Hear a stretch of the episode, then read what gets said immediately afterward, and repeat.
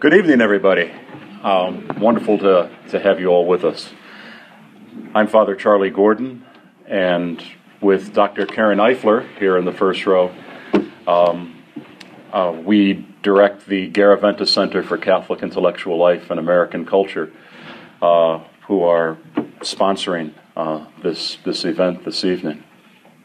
And we are uh, delighted to have uh, with us right here in the first row, very distinguished uh, first row. And uh, right, right here on the aisle, in fact, we have uh, Father Mark Poorman, the president of the University of Portland, who's with us this evening.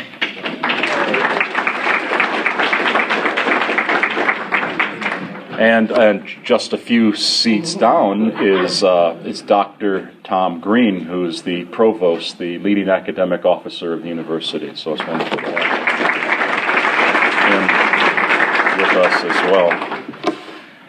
Well, well, usually uh, at this point in the festivities, you get a kind of coming attractions in which we we tell you about all the wonderful Garaventa Center events that are coming up. But as it happens, uh, this is the very last event of the uh, academic year for the Garaventa Center. So I can only. someone's applauding up here. but they're. I'm, I'm, told next year's calendars are available. Uh, but uh, I really just want to take this opportunity to, to thank you all for your, your support of the Garaventa Center and all of the it's wonderful to see so many familiar faces of folks who've supported us uh, throughout the year and, and, and throughout the years. And uh, you have our, our promise that um, we have wonderful, wonderful things in store for you in the next academic year. Do we have our PDUs sheet out there? I have to mention that as well. Uh, PDUs are professional development units, and they're necessary to K through 12 teachers. And uh, through a special arrangement with the School of Education here at the University of Portland, we at the Garaventa Center have the capacity to issue free PDUs for uh, any any Garaventa Center event that you might attend, including this one. So if you're a, a K through 12 teacher of uh, any sort at all, uh, uh, please uh, just sign up for those, and we'll get them off to you tomorrow morning. But the, uh, the reason that this enormous crowd is gathered here uh, this evening is uh, to celebrate Father Tom Hosinski uh, as he, he offers his last lecture to the University of Portland uh, community. Uh, Father Tom is a Holy Cross priest, which would help to account for the fact that this this room is just just salted with Holy Cross priests and brothers. And a lot of them are out of uniform, but the person sitting the person sitting next to you may, may very well be a Holy Cross. Just checking to see. And uh, and also. Uh, Father Tom is a uh, distinguished uh, systematic theologian, so the theology faculty too is, is very well represented tonight, and we're delighted for that. Father Tom uh, did his doctoral studies at the University of Chicago under the great systematic theologian Langdon Gilkey. And he came directly from the University of Chicago to the University of Portland, where he began to teach in 1978, um, 38 years ago. And he uh, actually wrote his doctoral dissertation while teaching at the university. In those days, it was four courses each semester, and uh, he was assigned um, world religions courses, and he didn't know anything about world religions, except for one. So he spent a good deal of his time trying to keep a chapter or so ahead of the students, uh, while spending you know several hours a night writing his uh, his doctoral dissertation, which in perhaps typical University of Chicago style eventually uh, amounted to something like 800 pages. Uh, comparing the approaches to science of Alfred uh, North uh, Whitehead and Bernard Lonergan. Um, And uh, so 38 years um, of, of his life and his career and his priesthood have been invested in this community, uh, for which I know that we and, and countless others uh, that he knew and ministered to and taught through the decades are uh, immensely uh, grateful. You know, one of the things that a really good academic does is stake out a territory so that, in the sense that if you, anywhere in the world you might be, are interested in a particular topic, you pick up the phone or go to the library and, and talk to that person. Um, the first example from the University of Portland that I think of in this regard is, is Father Dick Rutherford, who uh, one of our most distinguished uh, emeritus professors, and uh, anyone anywhere in the world who wants to know about the uh, the, the, Catholic uh, funeral rites, he is literally the first person in the world that, that you would that you would that you would consult on that subject. Um, and and Father Tom too has uh, his patch that he's established and in, in which um, he's very highly regarded. Now you heard a couple of the names already: Alfred North Whitehead and and uh, Bernard Lonergan. And I guess loosely speaking, we might say that uh, Father Tom's work is associated with what's often called process theology, which is a forward looking kind of theology that looks forward to the final consummation of what is revealed in Jesus Christ. Um, in Father Tom's case, I would say the final consummation and accomplishment of God's saving will for humanity and for all of creation as revealed in Jesus Christ. Um, and the creation part of that is important too, because his profound reverence for all of creation and all of God's creatures is a very important aspect of his, of his thought of his life.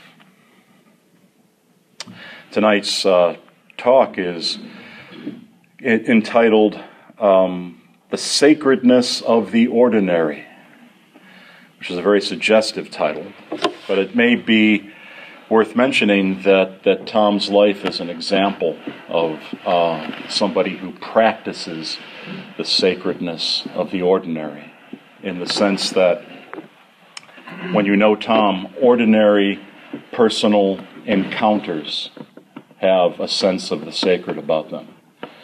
He has a compassion and a tenderness in his ordinary encounters with his students and with his friends and with all the people God sends his way that um, that is uh, life giving uh, to so many of us. And he's been particularly um, close in times of grief or loss or sorrow for for a great many people who are here and a great many people who are members of this community. But I imagine that he has in mind uh, a slightly different uh, slant on the on the on the on the sacredness of the ordinary but uh, let's find out. So let's let's welcome Father Thomas.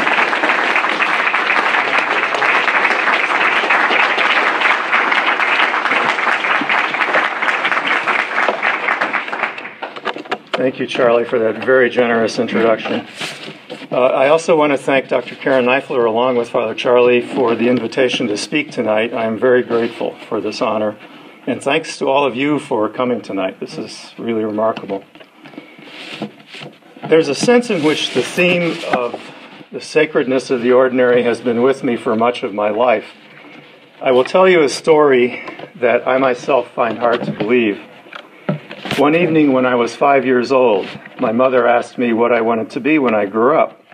And I told her that I wanted to be a priest. And she said, Tommy, that's wonderful, but why do you want to be a priest? And I shocked her by saying that I wanted to be a priest because I wanted to hold God in my hands, the sacred in the ordinary. I was thinking, of course, of the consecrated host, which at the time of my childhood could be held only by a priest. It would be many years before I came to understand that we all hold God in our hands and that the sacred dwells in the ordinary at every instant. We usually make a very strong distinction between the sacred and the ordinary. The notion of the sacred that I have in mind is captured well in one of Webster's definitions of the word, and I quote Sacred, holy, hallowed by association with the divine or the consecrated, hence entitled to reverence and respect. We humans create sacred places, churches, synagogues, mosques, temples. Temple Mount in Jerusalem, for example, is sacred to both Jews and Muslims. And people of all religions throughout the world have built shrines of various sorts. We create sacred times Ramadan, Passover, the Day of Atonement, Lent, Holy Week, Easter, and so on. We create sacred rituals, the Mass, Holy Week rituals such as the washing of the feet on Holy Thursday, the veneration of the cross on Good Friday, pilgrimage to Mecca in Islam with all of its rituals. Hinduism, Buddhism, Confucianism, Taoism, Shinto, they all have their rituals. And indigenous people throughout the world worship and celebrate in rituals, such as the very beautiful Shalako rituals amongst the Oshiwi people commonly known as the Zuni Indians of New Mexico, and various nine day healing ceremonies conducted by Navajo Hatali, or singers. Yet the older I get, the more I am convinced that we humans make this distinction between the sacred and the ordinary only because we take our ordinary daily lives for granted. And we have to create these sacred places and times and rituals to remind ourselves that our lives have to do with the sacred to remind ourselves of how sacred ordinary life really is. I learned the sacredness of the ordinary gradually through life experiences. Although I had always felt the presence of the divine in the beauty of nature and in the love of my mother and some family members and friends, I learned the sacredness of life in the ordinary world most strongly when I went through chemotherapy for cancer and again when I cared for my ordination classmate, Father Jeff Sabosin, as he died. During my chemotherapy, simply watching the birds and the squirrels in my garden, enjoying the beauty of flowers, and walking outdoors filled me with a deep sense of how beautiful and sacred life and the world are. The concern of my community and friends, even the gentle touch of my cat's paws, communicated to me the presence and love of God. And in the suffering and death of my ordination classmate, I sensed very deeply the presence of God and the sacredness even of the dying process and grieving. The theology I had been studying all of my adult life illuminated and validated these feelings. This idea of the sacredness of the ordinary can be traced back to Jesus himself, I believe. I will give you only one example from his teaching the parable of the yeast or the leaven. This is a very brief parable that reads this way in the version in Luke's Gospel. Quote, To what should I compare the kingdom of God? It is like yeast that a woman took and mixed in with three measures of flour until it, all of it was leavened. Unquote.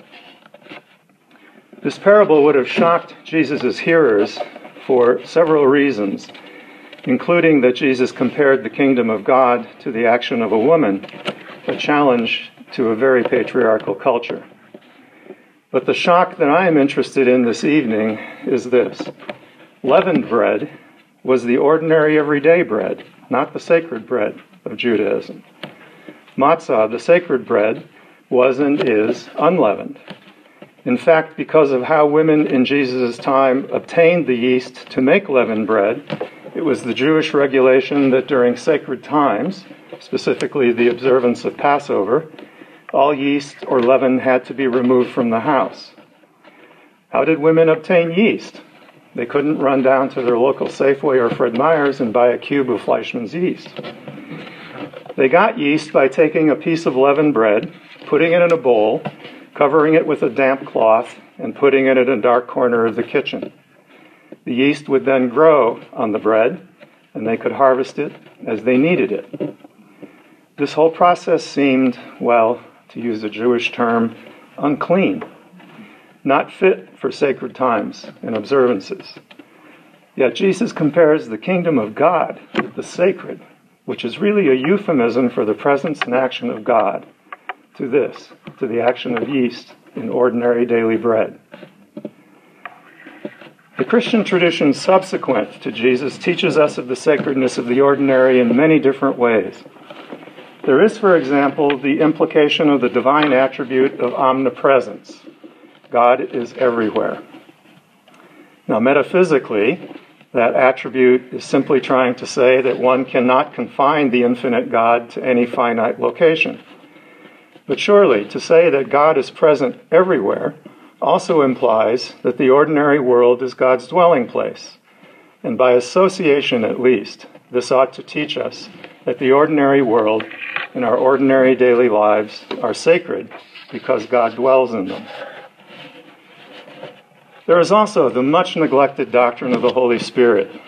The Christian tradition teaches us that the Holy Spirit, the third person of the triune God, is poured out on the world so that the Spirit is working within every person, active within the ordinary world, unseen, felt only in extraordinary moments of religious awareness. The work of the Spirit is traditionally called sanctification, the making holy, of all people and all the world itself. The sacred, the divine in the ordinary, confers sacredness upon the ordinary. In addition, many of the great theologians of the Christian tradition have understood the doctrine of creation to imply that the creatures of the world and the world itself exist by participating in the divine being or the divine life. This is a profoundly important idea to exist is to participate in the divine life.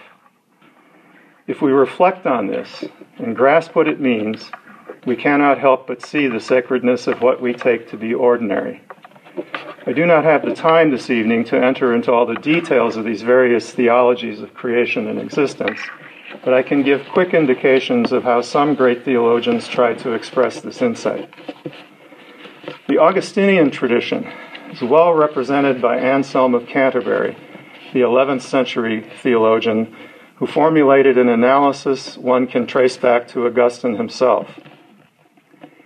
Anselm argued that when we say someone is good or wise or holy, we are implying that to one degree or another, that person participates in that good quality or virtue.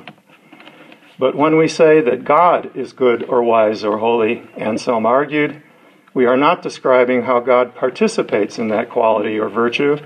Instead, we are actually stating what the divine nature is.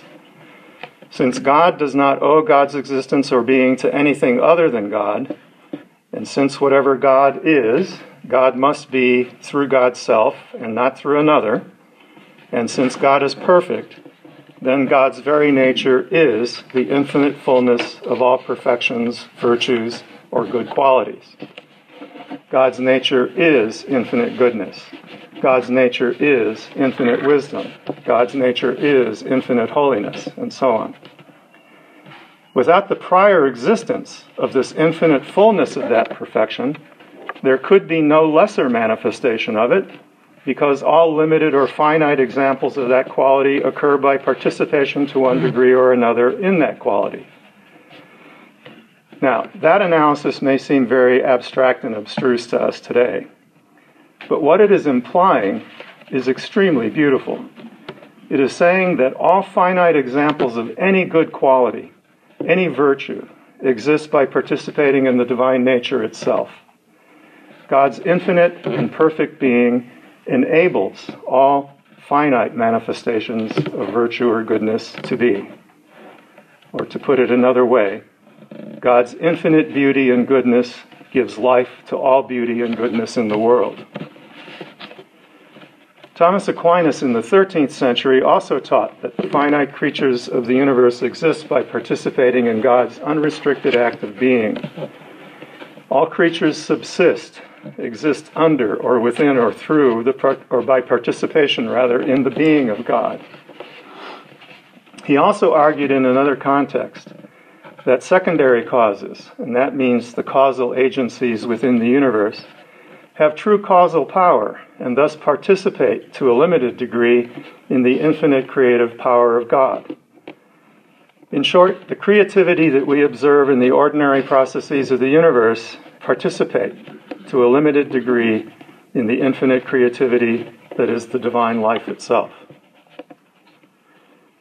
Nicholas of Cusa, one of my favorite theologians in, who lived in the 15th century, focused on the infinity of God and developed a very beautiful theology of God and the world. He says, quote, God is the enfolding of all things in that all things are in God, and God is the unfolding of all things in that God is in all things. So God includes all things, God enfolds all things in God's self, and God is present in all things. All things unfold from God. This is not pantheism, as many people accused him of preaching, because the universe of finite beings can in no way exhaust or be identical with the infinite being that is God. But it is a doctrine that's later going to be called panentheism, the position that all things are in God and God is in all things. Once again, in Nicholas of Cusa, the ordinary is understood as existing by participating in the infinite being of God. And by implication, if all things unfold from God and God is present in them, and if God enfolds all things and all things are in God, then clearly all things are sacred both by their origin and their end in the divine. The great Protestant theologian of the late 18th and early 19th centuries, Friedrich Schleiermacher, also interpreted the doctrine of creation to imply this participation of the creature in the infinite being of God. In the following quotation that I'm about to read, he is speaking of religious feeling or affection, but what he says has profound implications for understanding God and the world.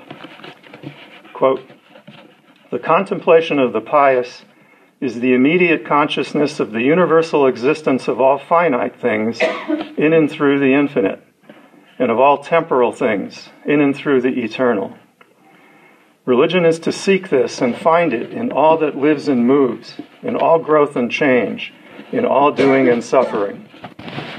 It is a life in the infinite nature of the whole, in the one and in the all, in God, having and possessing all things in God, and God in all. It is a revelation of the infinite in the finite, God being seen in it and it in God. Unquote.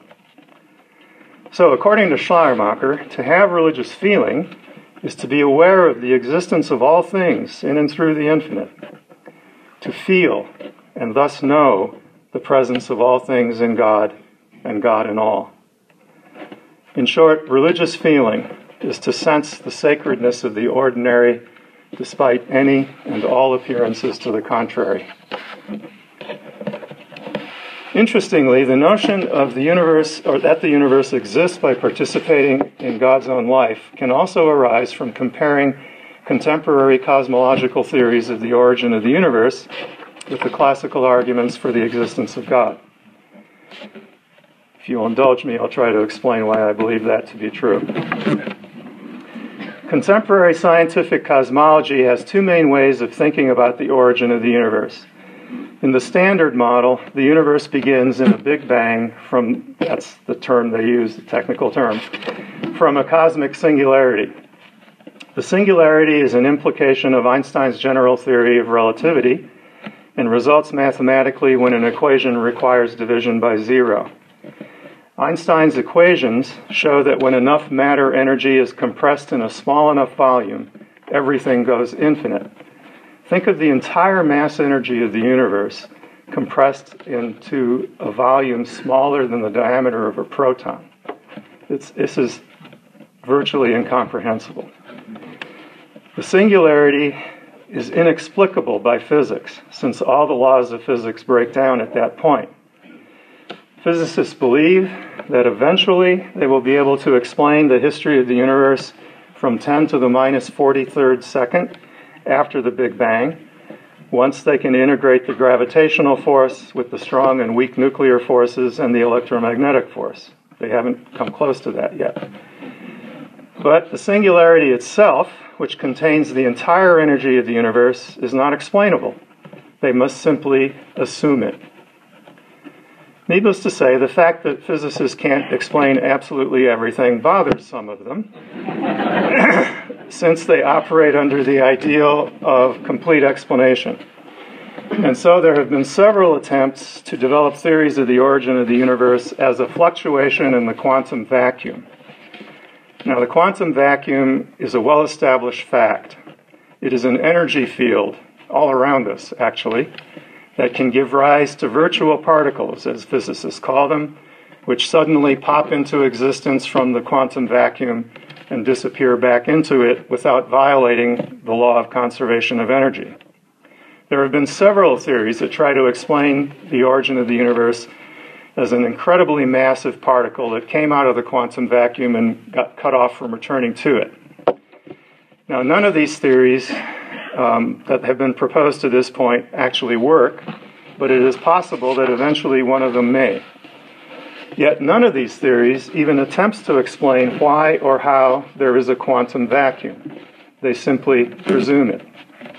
Alexander Vilenkin, a cosmologist who developed one of those theories, has called his theory a naturalistic creation out of nothing. But this is disingenuous because the quantum vacuum is not nothing. It's an incredible powerful energy field. My point is that none of the current cosmological theories can explain the energy that is the universe. Give physicists and cosmologists the energy, either in the form of the singularity or the quantum vacuum, and they can explain everything. But they can't explain the energy itself. They have to simply assume it.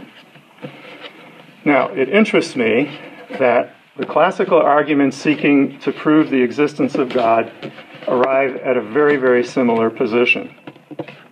As any philosopher will tell you, none of the classical arguments for God's existence, the cosmological or teleological arguments, are actual proofs in the strict sense of that word. They each have flaws or leaps that render them failures as proofs. But in a sense, they are saying much the same thing as current cosmological theories of the origin of the universe. What I mean is that these classical arguments say, in effect, give us God and the whole world becomes intelligible. Okay? Without God, we cannot find answers to, to uh, our questions of origin and cause.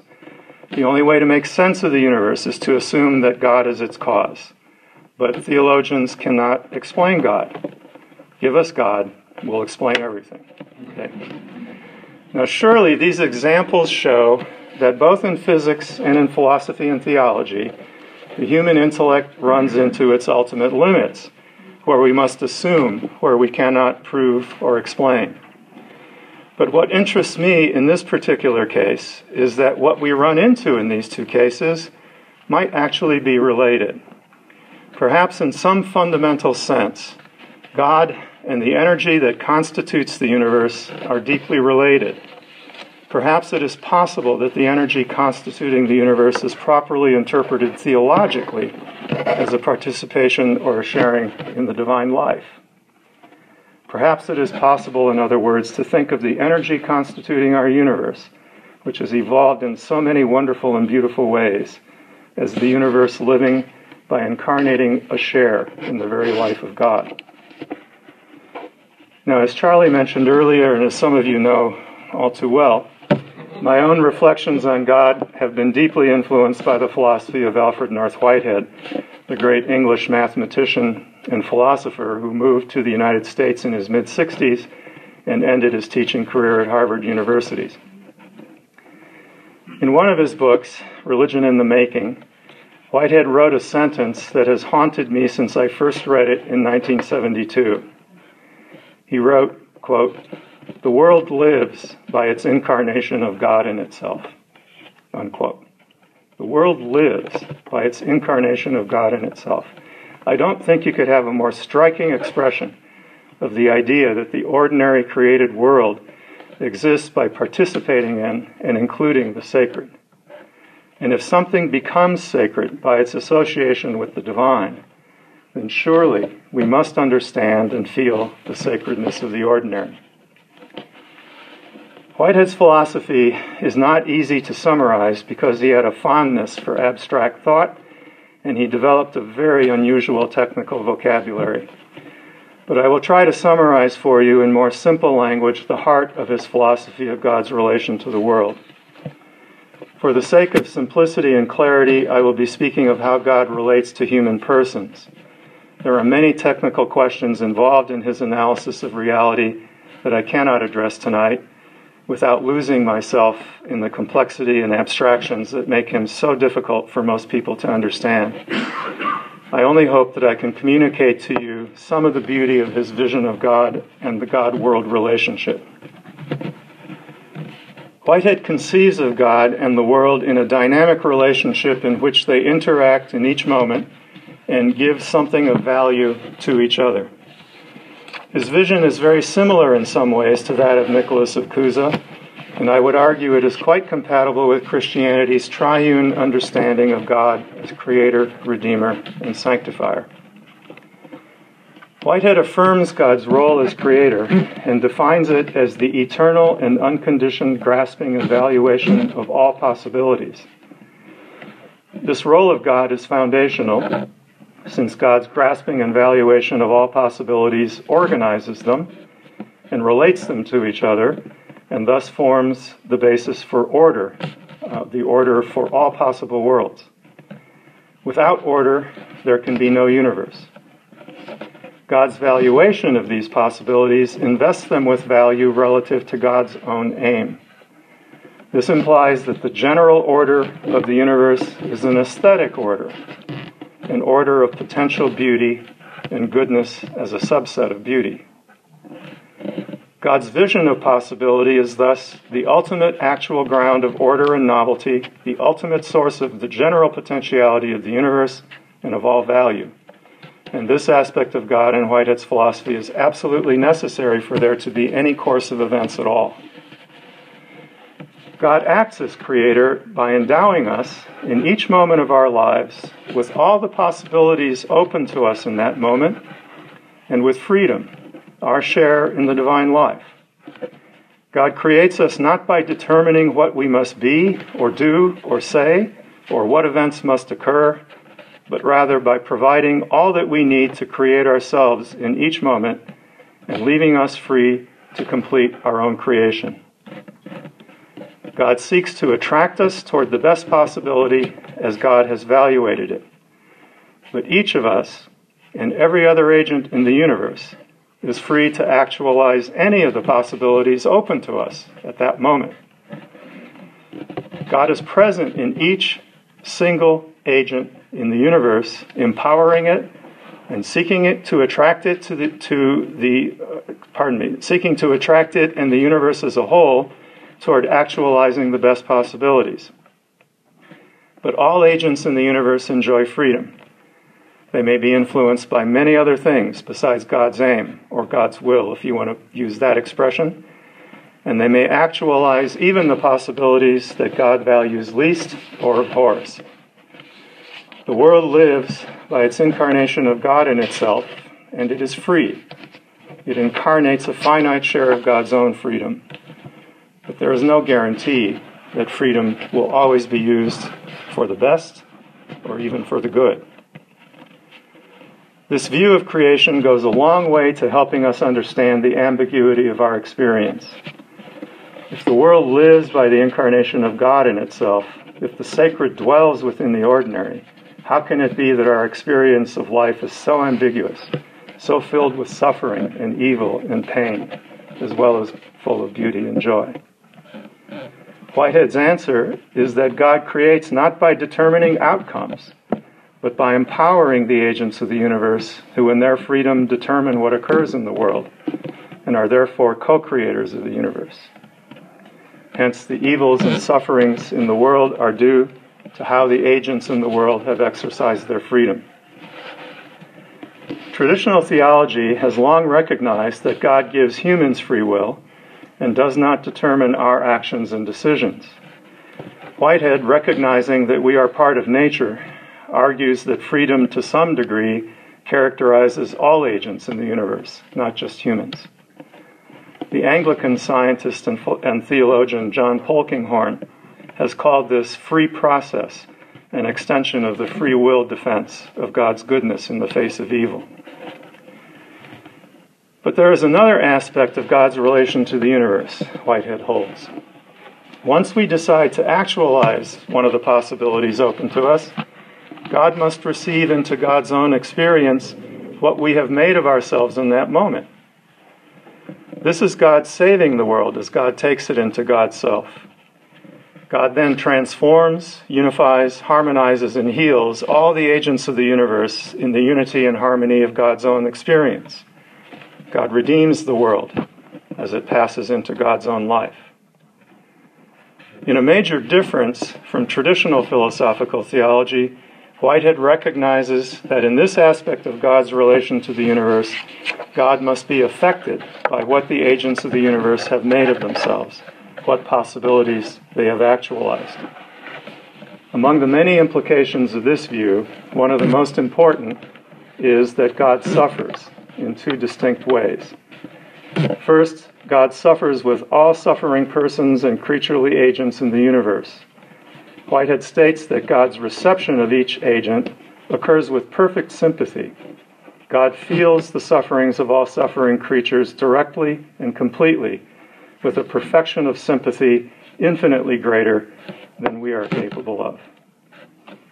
But secondly, God also suffers in God's own right, because the difference between what has in fact occurred and what might have been can be painful. The beautiful possibilities of God's eternal vision, the kingdom of God, if you will, are not always actualized. We might have loved and cared for each other, but so very often we do not. The power of the cross of Jesus is that it reveals to us how deeply God suffers with and for us and because of us. And Whitehead's philosophical theology honors and expresses that revelation. There is much more that I could say about Whitehead's philosophical theology, but I will content myself with only one more point. In his cosmological vision, God and the world are related in a dynamic interaction of complementarity. God is the infinite and eternal ground of possibility, order, novelty, and value that is necessary for there to be any course of events at all. That aspect of God makes the universe possible, but we should note it's an eternal vision of merely possible beauty and value. The temporal agents of the universe, finite and passing, incorporate that creative aspect of God in their own becoming. But in turn, these temporal agents give to God something God cannot otherwise acquire, and that is actualized beauty and value. It is only through the agency of the creatures of this universe that the possibilities of God's eternal vision of beauty are gradually actualized. An analogy may help you grasp what this means and its importance. When we're hungry, we can imagine all sorts of possible foods and relish the idea of them, but until we obtain some actual food, our hunger is never satisfied.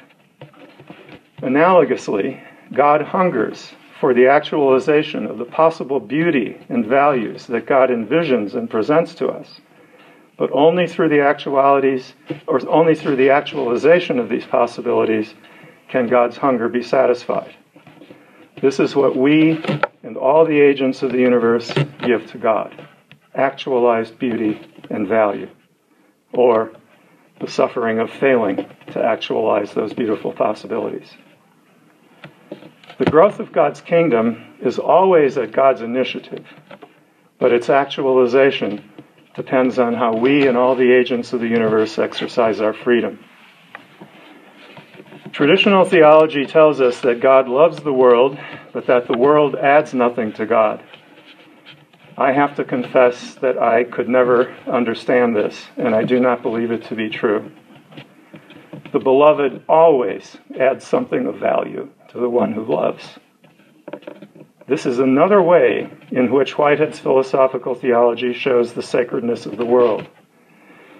Only through the actual world does, God's experience, does God experience the actuality of God's kingdom. What happens in the world is of ultimate value not only to us, but also to God. But the temporal world and all persons and agents within it lack permanence. They constantly perish, fading into the past. Some beauties and values endure over time, but eventually all things decay. The problem of death that we humans face is merely our particular experience of a larger cosmic truth. Above a certain level of complexity, all things perish, and their accomplishments do not long endure. Moreover, the competing aims of persons, societies, and agents in the universe produce discord, suffering, evil, tragedy, brokenness. Here, God provides what the passing world cannot otherwise achieve permanence, harmony, unity, healing, and peace. God receives into God's everlasting becoming every person and every agent of the universe and unifies, harmonizes, and heals them in the unity and harmony of God's own everlasting life. This is God saving the world as God takes it into God's own life. It is God's love for the world and God's compassionate healing of it. And in response to what has been done in the world, God seeks to lead the world beyond the tragedies and evils of the past toward new healing possibilities and new life. God's redemptive love flows back into the world. The Spirit of God sanctifies our torn and broken world. Whitehead once said, quote, The concept of God is the way in which we understand this incredible fact that what cannot be yet is. Unquote.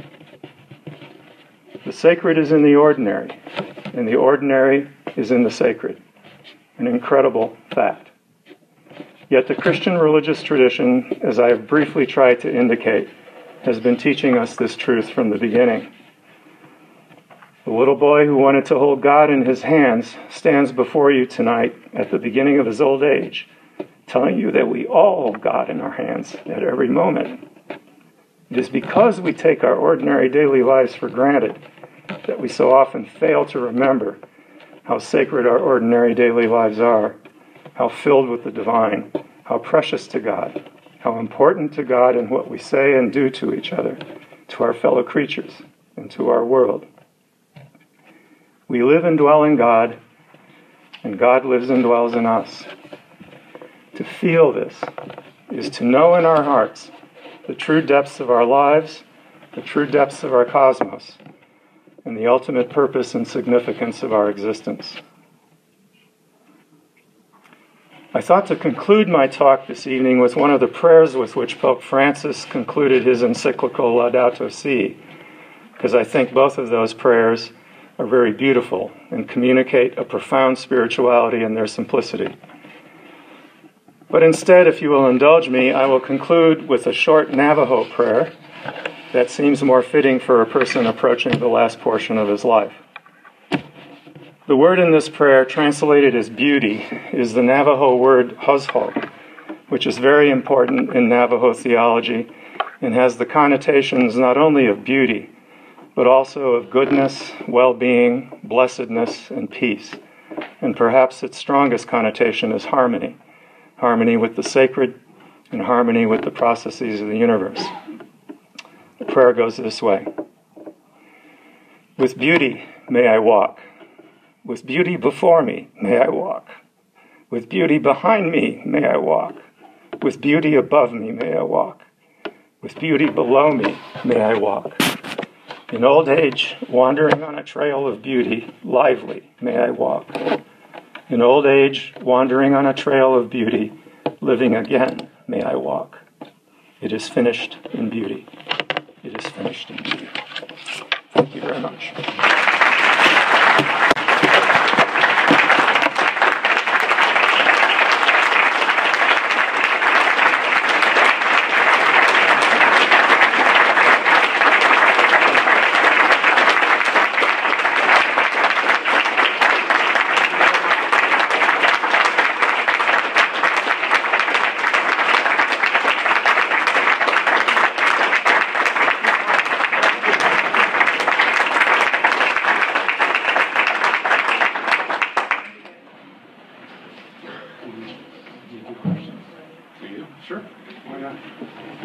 Tom will uh, answer a few questions if you like.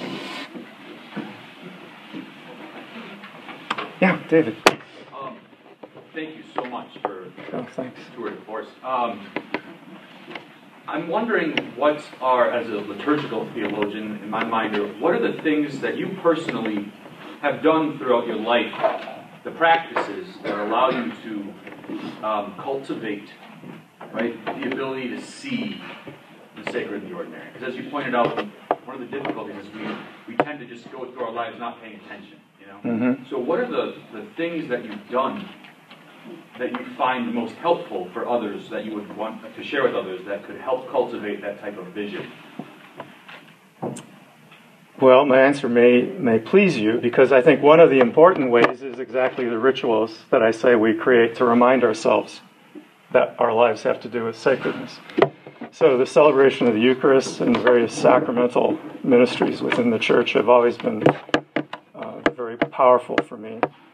Um, meditation, uh, I, I do it by simply thinking about this and, and praying about it. Um, other than that, I don't know what to say. It just kind of happens. but but the rituals are important because you're right. We, we do take our daily lives for granted so much that the rituals give us a chance to remind ourselves of what our lives are all about. And so they're, they're very important. I've, I've always found the Eucharist extremely important in cultivating that sense of the sacredness of, of our lives and, and what God is willing to do in order to save us. So, right? Your, uh, Oh, yes. triggered a memory research I did a while ago when I discovered that 47% of the human genome is yeast. is that right? And I told my students when they're next time they're baking bread or pizza dough to remember that that yeast is a comrade in creation. Very good. Very good. Yeah. I'd like to thank you on behalf of a lot of the Maplin students Well, thanks, Reg. who've had an opportunity to uh, fight in the classrooms. Sometimes more with each other than looking around at a few of the uh, graduates uh, uh, earlier today.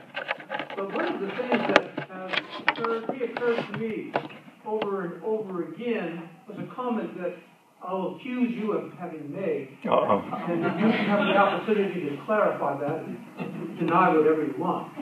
But uh, you, you, it was some, it had to do with the afterlife, as I recall.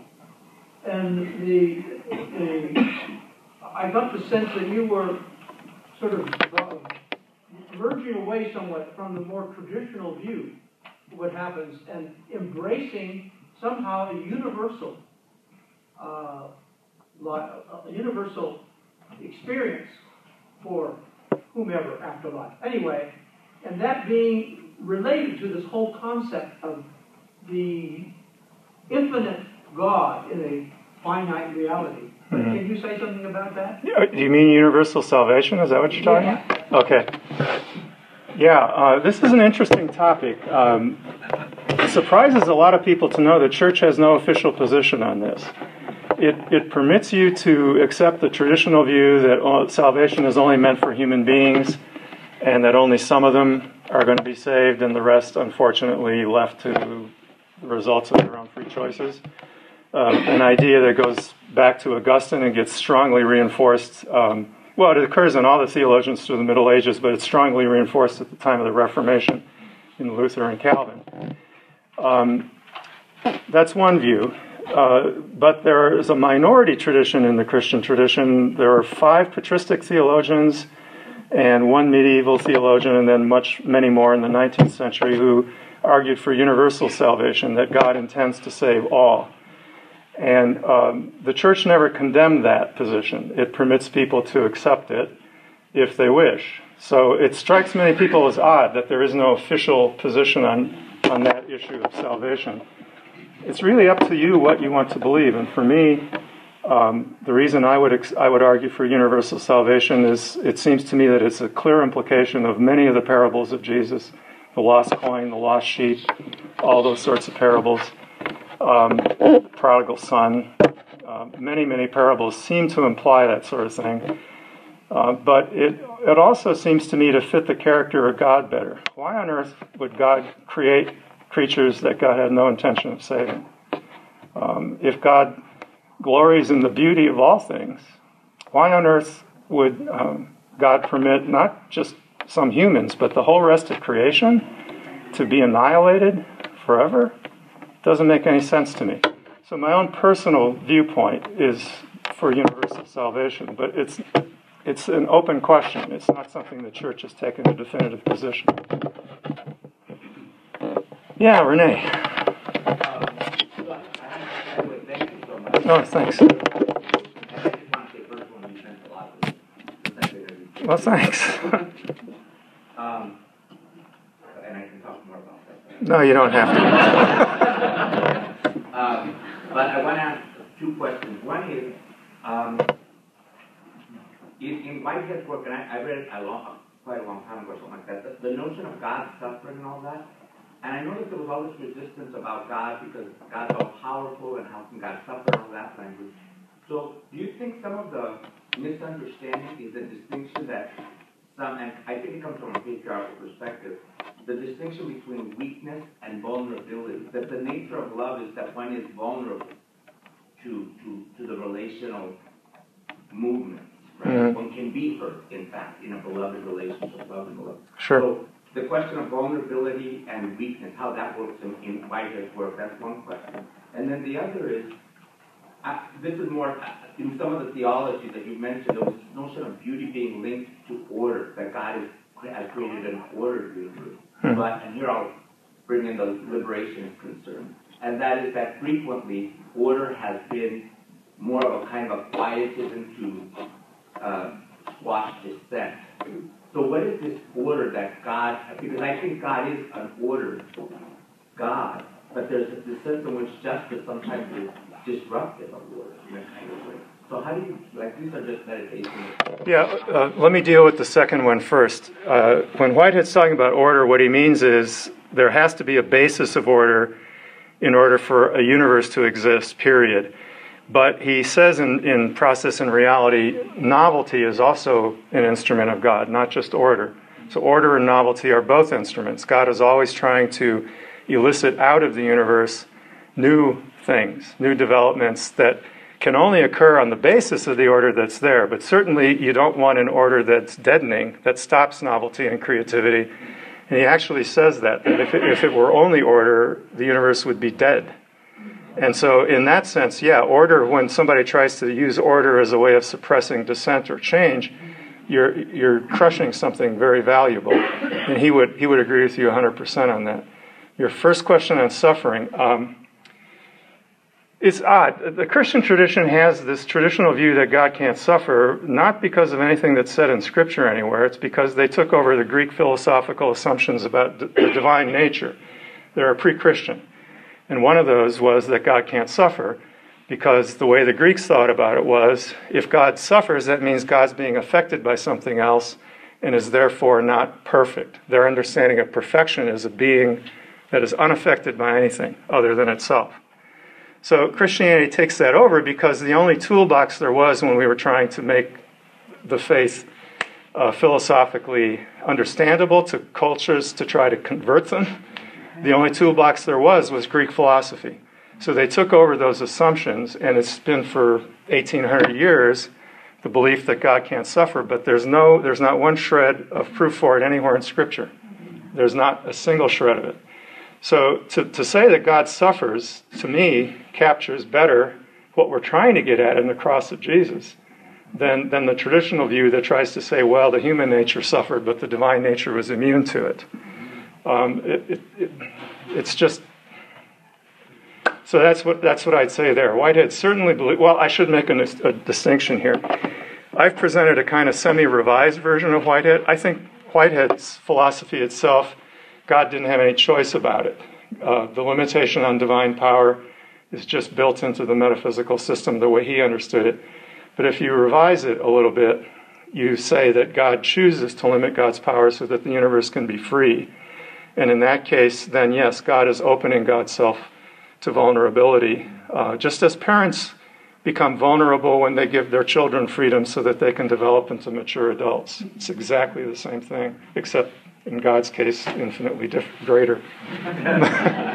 but, yes, Khalid. Yeah, thank you so much, Tom, for sure. wonderful, wonderful. Uh, I wouldn't have expected anything less. oh, you're too kind. You're too kind. As you were talking, I was thinking about being a Muslim. I was thinking about Islamic theology and uh, the concept of beauty and, and, and, love and so forth. There's a hadith, uh, saying of the Prophet, which says God is beauty and He likes beauty. So you said in the end. Thank you. Yeah. Thanks very much. Yes, Tina. Well, thank you for this very deep and rich theology. I wish we can have a copy of your talk we can uh, meditate on it. I'd like to ask three questions. Sure. The first question three? Is, wow. okay. The first question is often we, we, when we speak of faith, we always speak of faith in relation to religion. So it's religious faith. And yet there is faith that is peculiar to science. Oh, sure. So we can speak of scientific faith. Mm-hmm. The second question is question, often we say that religious faith is more superior than scientific faith. But as a matter of fact, they are equal at a certain point. Right? There's a point beyond which scientific faith cannot go. And there's a point beyond which religious faith cannot also go. Both come face to face with a mystery which they cannot comprehend. Yeah, I wouldn't disagree. Is, yeah, and the third is, but now when we talk about discernment, we don't speak anymore of seeking the will of God, as if the will of God is a predetermined will that is there for us to find mm-hmm. or to discover. More and more, I think um, spirituality speaks of to seek the desire of God. You know what God desires for me and what I desire. And that if you, you can only know what God desires for you if you know what you desire in your deepest, truest self. And that's where you find God, in the deepest, truest center.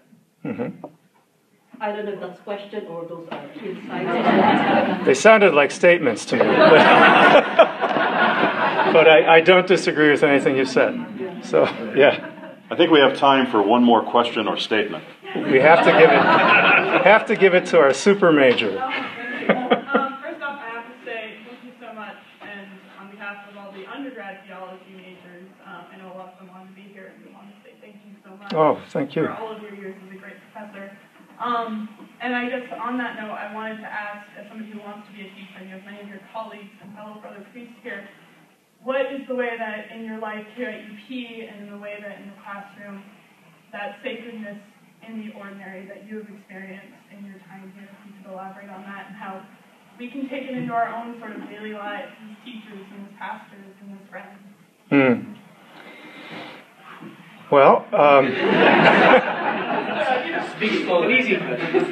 there, there's there's one thing I, I can say at, at, any rate off the top of my head. I'd like to think about that question a bit more, but one of the things that I've really really cherished over the years of teaching is to see how the minds uh, and the characters of students develop from freshman year to senior year. It's it's absolutely an amazing thing to see and to, to be a part of it, a small part of that is extremely rewarding. It really is. At least it has been to me. And to me, that is kind of a sacredness because it's God developing us, helping us to develop And um, when, whenever you're dealing with another person's mind, especially a young person's mind, you're being given a very sacred opportunity. And in that sense, I have certainly felt that for all my years of teaching. So thank you. Let's